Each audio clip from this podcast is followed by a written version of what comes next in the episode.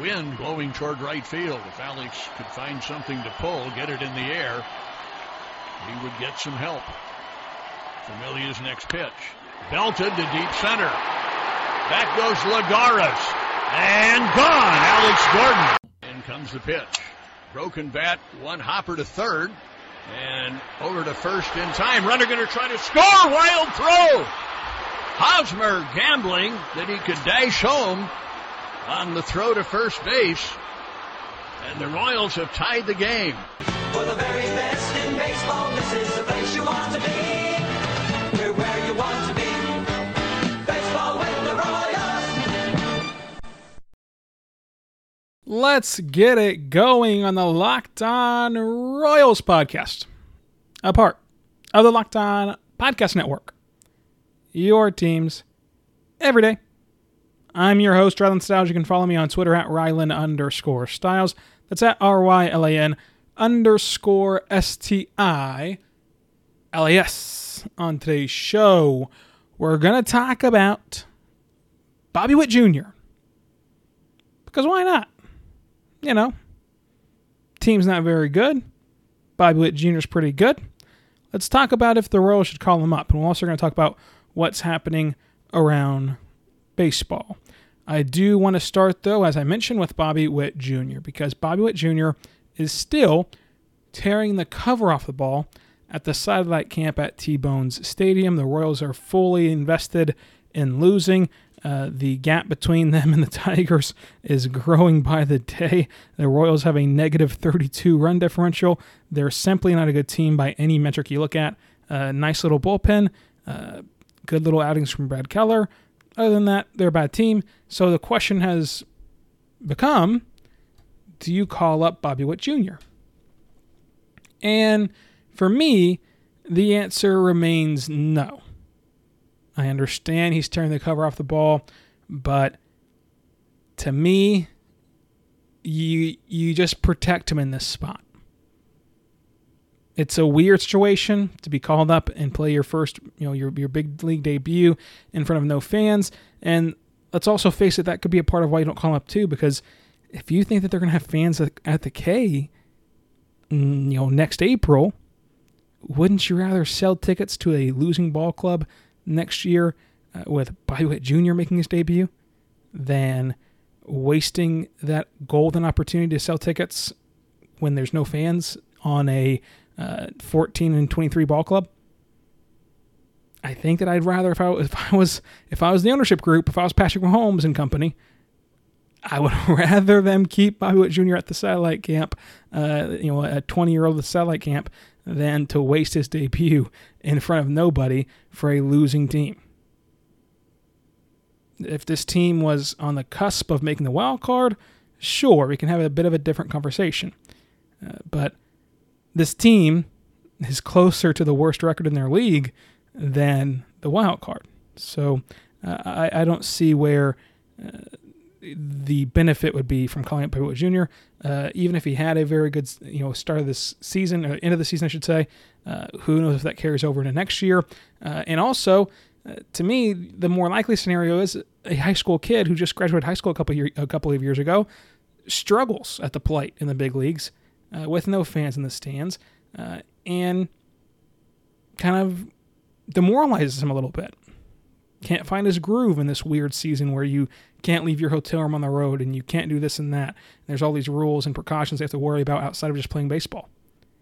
You think about that, these young guys not only have to worry about playing baseball, they have to worry about uh, precautions and COVID and uh, rules and regulations that they otherwise wouldn't have to worry about.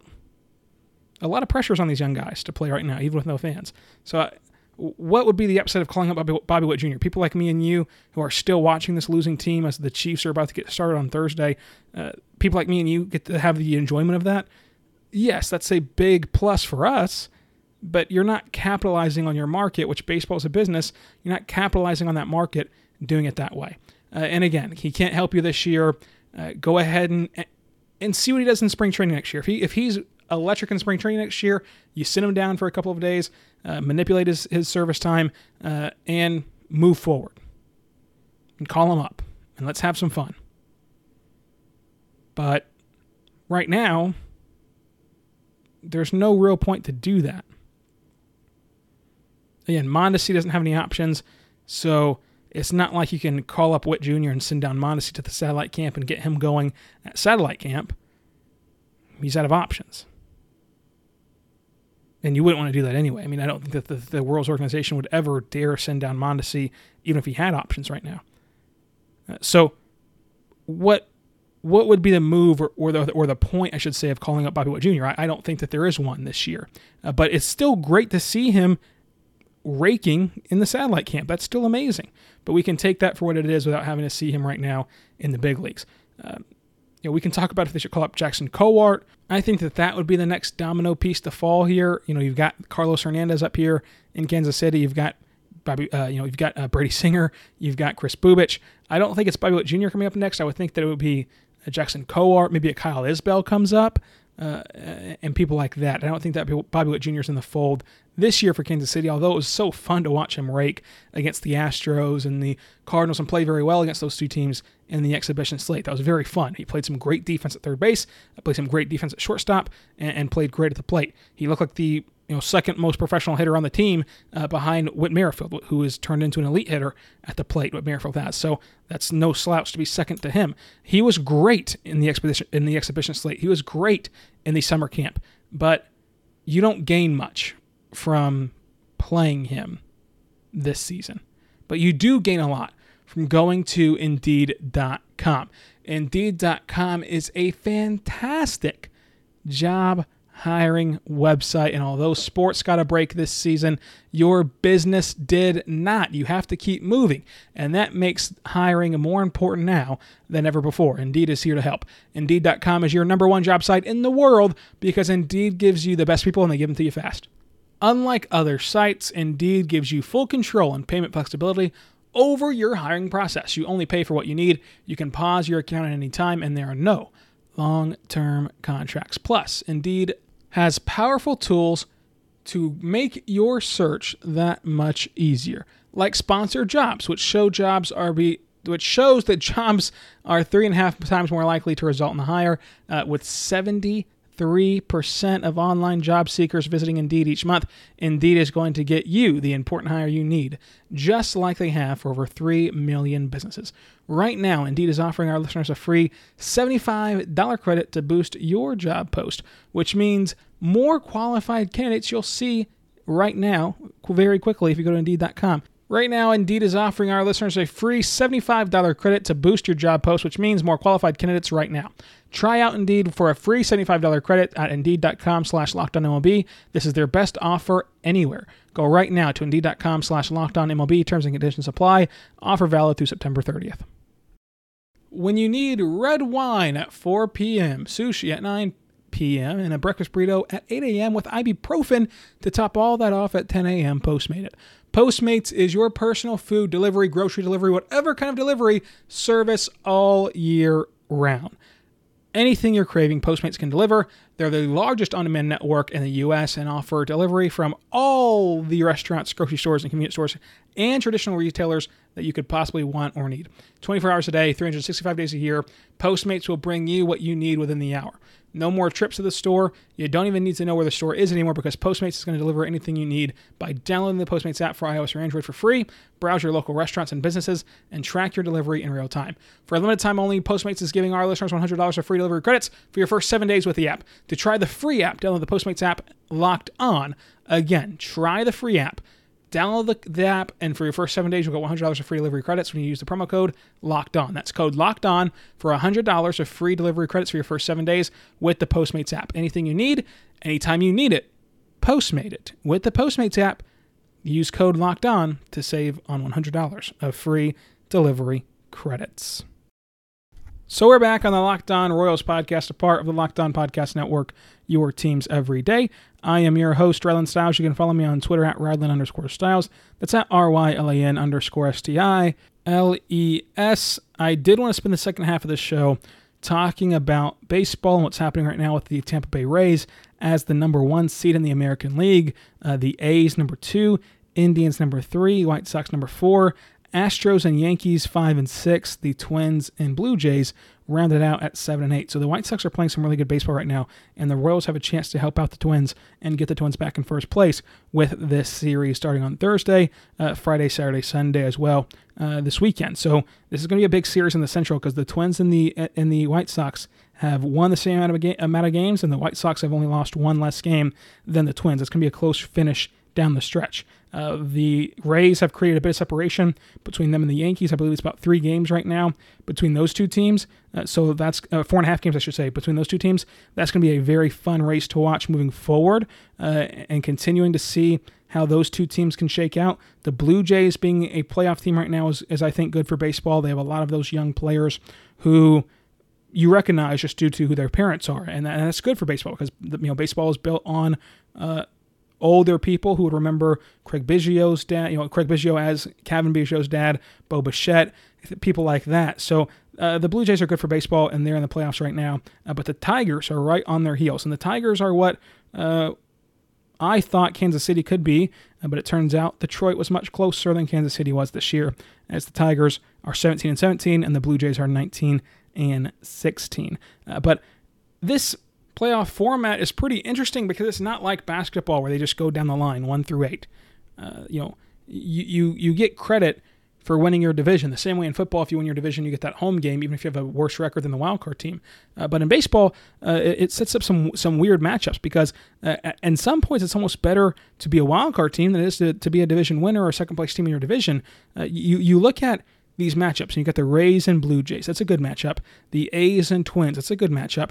The Indians and Yankees. So right here, the Yankees get the benefit of playing uh, the Indians, who struggle at the plate but have a a monster, you know, a monster uh, lineup. Whereas the White Sox and Astros get together, and while the Astros uh, have struggled a bit at times this year, and the White Sox uh, have proven to be pretty good this season, I, I, think coming into this year, we all thought that the Astros were a much better team. That doesn't really matter what we thought at the beginning of the year, uh, but uh, a team like the Astros being in that fifth spot, I think has a has a way better matchup uh, than say, you know, the Yankees at just one spot below them at at, at six. Uh, it's going to be interesting to see how this all shakes out if the season ended today and they went into that postseason bubble, which I don't know if they're going to have like a two week delay to get inside the postseason bubble in these new cities, or what they're going to how they're going to handle that. Uh, but uh, I would honestly have the Rays coming out of the AL. I mean, they're going to beat the, the Blue Jays, I think, and then they're going to move on to the 4 5 matchup, who are the White Sox and Astros right now. Uh, the Astros have struggled out of that bullpen. The White Sox are kind of young to be uh, beating the Rays. Uh, you know, don't have that playoff experience that the Rays have. Although the Rays are pretty young in themselves, they have the experience in the postseason, and you have a winning culture in Tampa Bay, which in baseball is a big deal. I think that uh, Tampa Bay would, would easily get by out of that 4 5 matchup, and then they'd take on one of the A's, Indians, Yankees, uh, you know, and then maybe Twins. And I think that the Rays are simply better than all those teams. I mean, they've proven this year to be better than the Yankees, uh, who made no moves at the deadline. I think that they're way better than the Indians. I think that they're way better than the Twins, who have no pitching. I think that they're way better than the Ash than the uh, A's. Excuse me. So, to me, uh, you know, it's it's simple because they're the number one team in, in, the AL for a reason. But to me, this is shaping up to be a cakewalk for the Rays. Now, the big reason that teams like the Rays didn't want the expanded postseason is that, as we've seen in Kansas City, when the playoffs happen, any team can beat anyone in any situation. I mean, how many times should the Royals have been eliminated from the postseason both of their back-to-back runs? I mean, multiple times. So you can have your back against the wall and you can fail at any moment in baseball. Unlike in basketball, where you know you have a seven game series and, and basketball is more conducive to your best players needing to play well so if you have a guy like lebron versus you know a, a bench warmer lebron's going to win that matchup 100 times out of 100 whereas if you have some you know aaa guy going up against Gerrit cole the aaa guy can can, can hit the home run that's needed uh, at any given moment just because it's baseball and it's random and it's wacky and you just never know the nl is where i find it to be most interesting because um, unless the top seeds win, unless the Dodgers, Cubs, uh, Braves, even Padres win, right? It's going to feel just disgusting. It's going to feel like an asterisk. It's going to feel like this season didn't matter. If the Marlins mess it all up at, a 500 record, if the Rockies, who are in the postseason right now, is an under 500 team, if the Cardinals, who are a 500 team, if the Phillies, who are a bad team with bad pitching, but still just over 500, if any of them somehow sneak up and beat somebody in that first round and kind of ruin the Dodgers or ruin uh, the Braves. It feels like this season loses a bit of that legitimacy because the Marlins shouldn't be in the postseason. I know that we're, we're embracing the Marlins on this podcast. I know that they're our team. We're going to root for the Marlins. I hope that they do mess this all up for baseball and, and create a mess of things in the postseason, but they shouldn't be there. So if they do win, I, I, I wonder. I wonder how baseball fans will feel about this. Will they feel great? Will it, will it feel good? Like, oh my gosh, look at how fun this is. You're getting upsets like it's March Madness. Or will they feel like, wow, so the Dodgers don't get a chance because the owners were greedy and wanted to expand the postseason and wanted more money. So, so therefore, the Dodgers uh, have to play more games, who we all know are, are the best team in the, in the NL, who've lost 10 games so far, and the, and the season is about three weeks away from ending. I wonder what the narrative will be if a team like the Phillies or the Marlins go into the postseason and cause some chaos. Let me know what you think on Twitter at Rylan underscore Stiles. It's at R Y L A N underscore S T I L E S. Be good and be good to one another. We'll see you next time on Locked On Royals.